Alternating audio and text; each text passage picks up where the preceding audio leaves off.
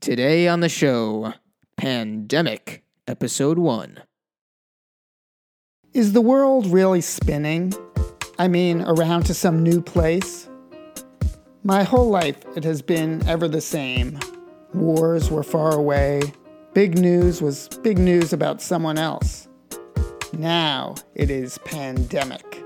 At the grocery store, people whose motivations I don't understand have come out in their dust masks and gloves and cleared the shelves of flour, toilet paper, and meat. I get it, I get it. The end may be near. I read they are buying up guns, too, at a record pace.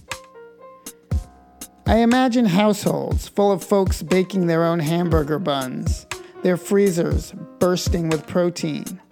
God knows they might need toilet paper to start the charcoal grill when the power stops flowing. Maybe. But now, right now, the power is on. Amazon is delivering, McDonald's is still doing a brisk takeout business. Yes, millions are out of work, but the shoe hasn't dropped quite yet. Folks are still shopping. Day by day, though, comes word of new cancellations, new disruptions. What is ongoing is going online.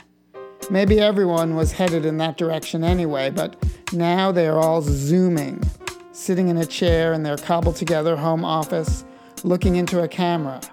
Zoom. Such a fast word for not going anywhere. I was hoping for a different apocalypse. One that would bend the back of the big economy till it broke. One that would force us to remember that we need to know each other in order to take care of each other. One that would make us dig back into the native soil to put local pumpkins on the tables. Glad to find again the true meaning of Thanksgiving.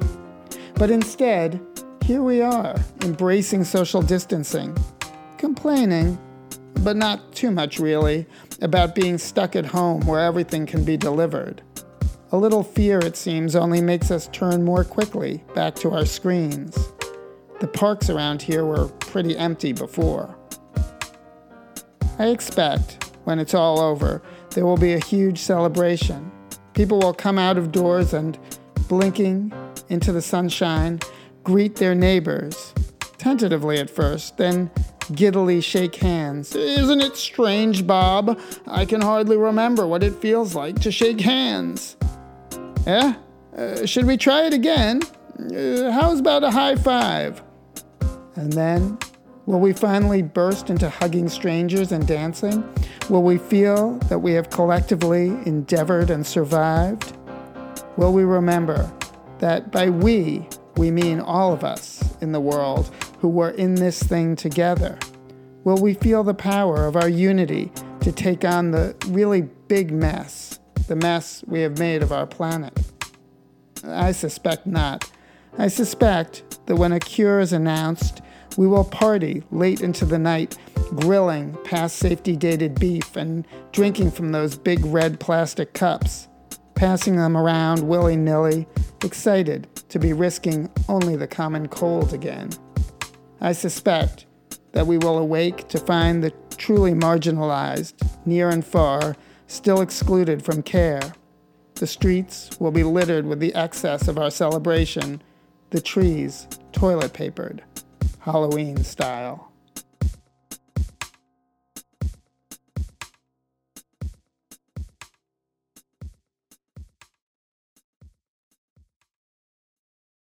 Thank you for listening to Fairly Obvious. You can email us at the reportreport at gmail.com.